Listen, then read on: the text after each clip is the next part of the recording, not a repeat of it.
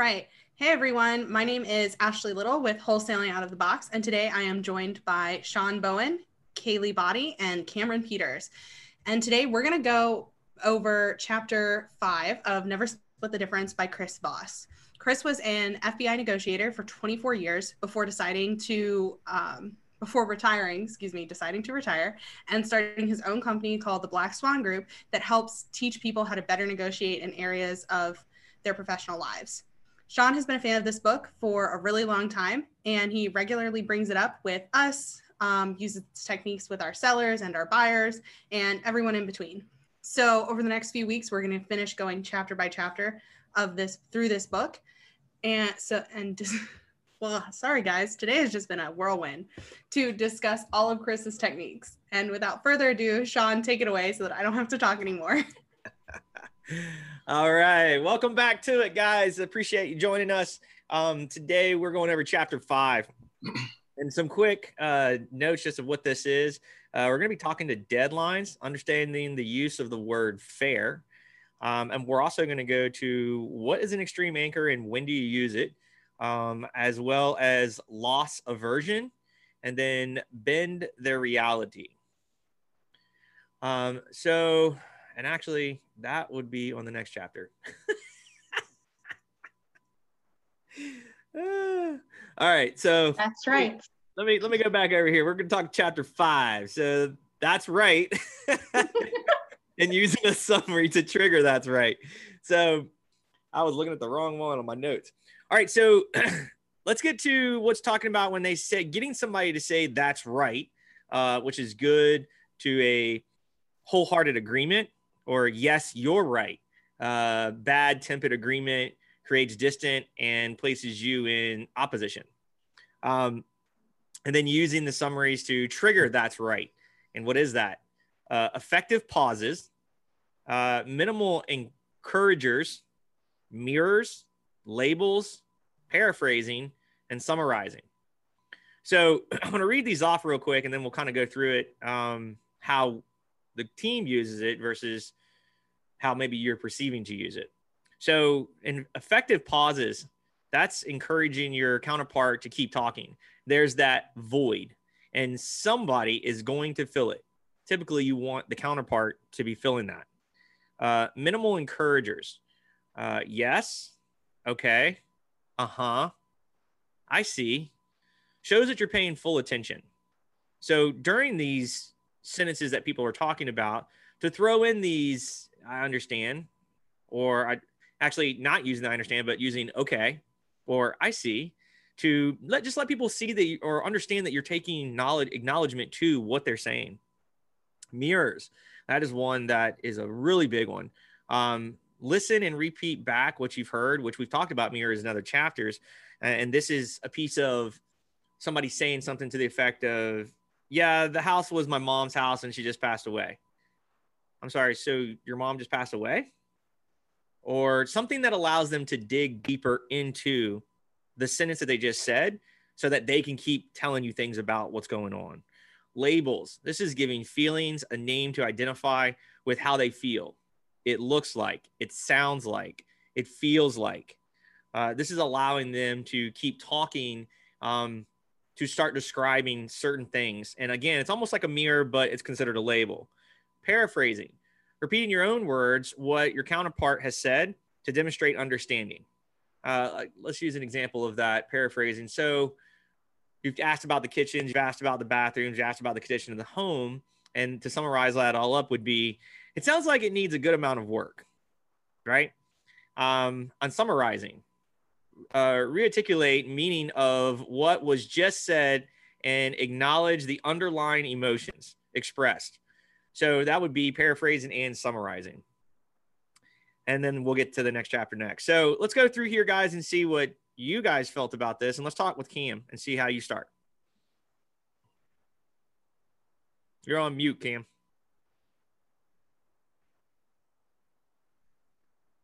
Sorry about that. So the major things I use here, um, effective pauses. Um, I regularly test pauses when somebody's finished speaking and i just i just let it sit there for silence for a minute to make sure they're done talking and sometimes that encourages more talk. Um, I always use um, okay. I usually use yep, yep. That that's my uh, uh huh, or whatever. Yep, yep, yep. Gotcha. Yep, yep. That's that's just the one that comes right out naturally. Um, of course, mirrors and always paraphrasing. I would say, honestly, one of the best people in this group about paraphrasing. Too bad he's not here. Is Jacob because Jacob paraphrased the hell out of something. Um, and I've learned, I've listened actually to him doing that, and I've learned a lot from that. Um, and so, kind of what you said after we're done talking about the condition of the house, or after we're done talking about um, family members. Today it was family members, right? So, you got two brothers. They just got a third of interest in the property. They all have to sign. You got power of attorneys. You got all this. So I listened to all that, and at the end, so sounds like everybody's got to come to the table on this. I mean, is that fair to say? Yep. Okay. Do you guys get along? right? And then the blunt question that goes with that, and then discussing that a little bit more, but definitely paraphrasing. Um, but I would say one of the most powerful things here is the effective pause. Just letting other people talk. Stop trying to talk. Listen. So that in this first part here, um, to trigger, that's right. Um, that is a great way to do that. And then that paraphrase to hopefully get, that's right. You got it whatever it is instead of you're right. Awesome. Kaylee. Um, when I first read this, the that's right versus you're right, I was like, I was amazed because most people they love to hear you're right. But I did certainly understand the point. Well, that doesn't mean someone is actually going along with what you're saying. You're right could just be um, to shut you up or to get through the call or, or, or whatever the case may be. That's right, it's that they are actually agreeing with you um, and you can move forward with, with something on that. So I really like that part. And um, getting to that's right. Um, my problem, because I'm an interrupter and I love to talk. So that effective pause, this going through the training that's really helping me. I have to learn to shut up and wait. And I get so impatient. So if there's a long, long wait, I usually want to say something or clear my throat to make sure the person does respond or something. Um, um, and I think everyone, mo- most people naturally will do the minimal encouragers, like, uh huh, even if they're not actively listening but pretending to listen. Uh-huh. Yeah. Uh-huh. so I think that's natural in, in everyone. Mirrors are very important. Um, yeah, to make sure um, the other party knows that you are listening and also to you know get a consistent consensus that you are, are both on the same page and are agreeing. Um, I've been doing that, the mirrors a lot more lately um, on the calls and in um, personal life. But yeah, I all of this as to what Cam was saying, and it all gets you to where you need to be, so you can, guys can move forward, and you only move forward because they see that you're understanding and actually listening. Awesome, Ashley. Do you use these in your side of the house? Um, thinking about it, I kind of do, but I'm not necessarily looking for a that's right. So I've realized recently something that I say a lot is, does that make sense? And that's sort of my like open ended uh, question, um, statement that gets people to start talking or giving more detail or whatever the case may be. They may not say exactly that's right, but I feel like when you ask, does that make sense? It's a very, you can tell if they feel like they agree with you or they don't. Um, it, it's going to be an, a very affirmative yes or a not so affirmative yes, where you know there's something wrong there, or a no, and they're telling you something's wrong. So either way, you're able to get to the comfort or help lead the conversation to where it needs to go. Um, I also think that I'm with Kaylee. I have a bad time with the uh, the effective pauses because I just I, would rather fill the space, and I need to get better about that.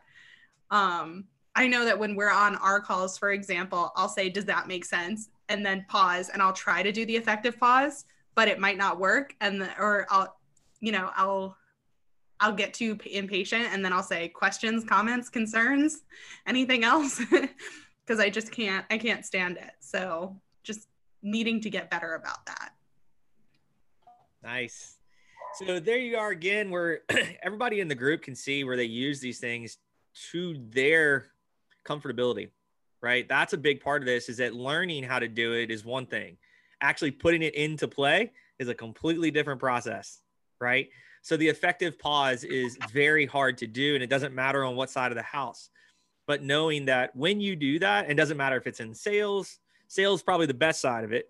But when you're in on the other side of the house, we're talking about Ashley's side, where accounting or dealing with closings or stuff like that, it can help as well. So this is one of those things that it's a big piece, right? These are all triggers that allow people in a conversation, usually doesn't matter what it is, but you're going to get to the that's right. Uh, and yes, you're right. So that's right is obviously way better than yes, you're right. Um, so this is these are really good. These are good techniques, guys. These are things that really work in this business. The big pauses, the the one that I really like is the mirrors. Um, the Cam saw. I think you said yep, yep is yours. Um, I'm trying to think about mine because when I talk, I try to say like what it is, but I think it's like um, I get it. Okay, I got it. I got it. I think that's mine, right? The same thing as yeah, yeah, uh huh. Um, I think got mine it, is it. gotcha. Gotcha. Yeah. Okay. Got it. Yeah. Mm-hmm. Yeah. Yeah. Got it. Got it. Yeah. Mm-hmm. So, um, that's good where everybody realizes what there is, what theirs are, but how are you using them and are you effectively using them? So again, I'll go back to like you said, Jacob knowing his paraphrasing is really big. Um, mirrors and labels are are mine. That's something that I've over the years I've gotten way better at, but did didn't even realize the effectiveness that it has if you really dig deep into it and what it does. So I think that'll do us for this chapter. Well, I actually had a thought since this chapter is super short. Maybe okay. we could do a little bit of role playing here to show some of the stuff that we're talking about because we've only we've been recording for a very short amount of time for us. It's unusual. Okay.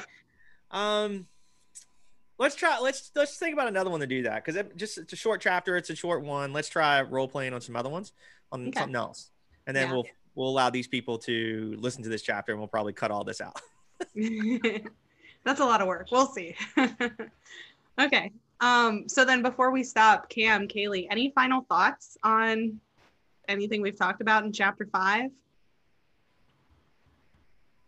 not me no not me other than I'm still working on labeling. that was not meant to be an intentional pause. right. I feel like labeling is really hard though, to be fair. Yeah.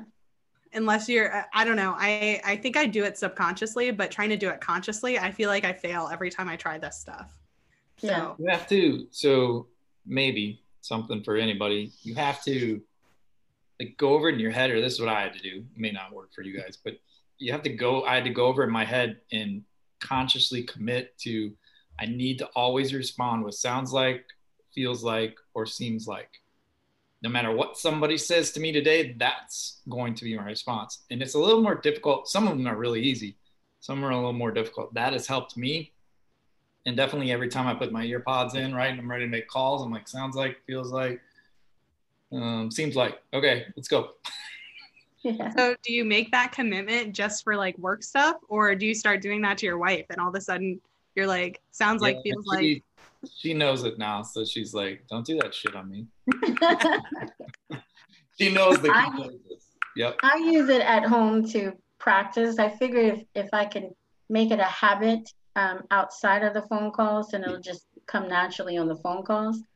I tried to do that to my daughter, she's 11, this morning of her, she didn't properly clean up the bathroom and she was giving excuses. I said, So it sounds like you would rather suffer the consequences than to do it right.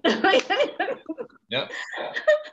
Trying. I feel like that's Like- probably a really effective one on kids too. yes. Seems like you might want to get a butt whipping instead of cleaning the bathroom. Yep. Yep. It does work on my eight year old. It does. Yes. Yep. I like it. Guys, this is great. We're talking about like life skills and sales skills. All right. Well, cool. Short chapter. Um, let me pull up my little script again. So, thanks so much, guys, for listening to uh, listening to us talk through chapter five of Never Split the Difference by Chris Voss. We'll be back next week with chapter six. If you're enjoying our podcast or our YouTube videos, please leave us a review, a comment. Let us know what you want to learn about, what you want to see. Um, if Never Split the Difference or Traction or anything on wholesaling out of the box has helped you with something, we really want to know. So that's about it, and talk to you guys soon. Bye.